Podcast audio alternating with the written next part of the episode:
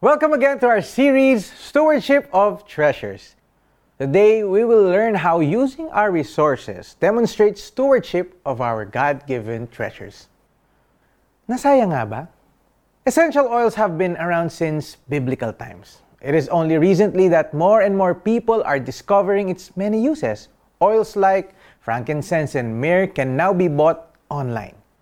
With the use of a diffuser, maaari na natin itong i-diffuse sa ating mga bahay.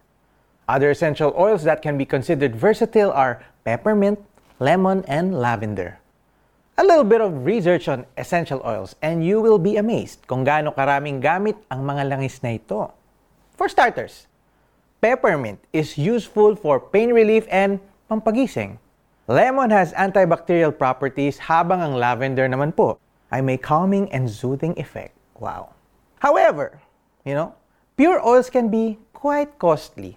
You know, kumbaga every drop counts. Ganun rin ang mga mamahaling pabango, di ba? Every spray, every whiff costs quite an amount of money. Kaya naman ang laking panghihinayan ng mga nakasaksi sa ginawa ng isang babae na may sisidlang alabastro na puno ng napakamahal na pabango mula sa katas ng purong nardo. Binasag niya ang sisidlan at ibinuhos ang pabango sa ulo ni Jesus. Nagalit ang ilang naroroon at sila'y nag-usap-usap bakit niya inaksaya ang pabango? Maaaring ipagbili yon ng mahigit sa tatlong daang salaping pilak at maibigay sa mga dukha ang pinagbilhan. At pinagalitan nila ang babae. Tutong nakakapanghinayang kung mabagsak at matapon ang collection mo ng premium essential oils sa precious perfumes.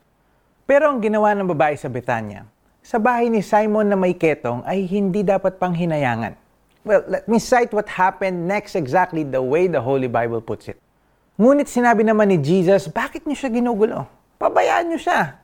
Isang mabuting bagay ang ginawa niyang ito sa akin sapagkat habang panahoy kasama niyo ang mga mahihirap at anumang oras ninyong naisin, ay makakagawa kayo sa kanila ng mabuti. Ngunit ako, hindi niyo kasama habang panahon.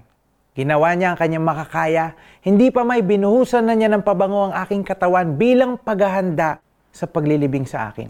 Tandaan niyo, saan man sa buong mundo, ipangaral ang magandang balita. Ang ginawa niyang ito ay ipahahayag din bilang pag-alaala sa Kanya. Manalangin po tayo. Almighty God, salamat po sa pagpapaalala sa amin ng ginawa ng babaeng ito sa Betanya. Give us wisdom to be prudent, not only with the treasures you've given us, but also with our time and talent. In Jesus' name we pray. Amen. Application time po tayo. Make a list of your resources. How can you use them to honor God? Nagalit ang ilang naroroon at sila'y nag-usap-usap. Bakit niya inaksaya ang pabango? Mark 14.4 Ito po si Jericho Arceo na nagsasabing, Give your all because God gave His all.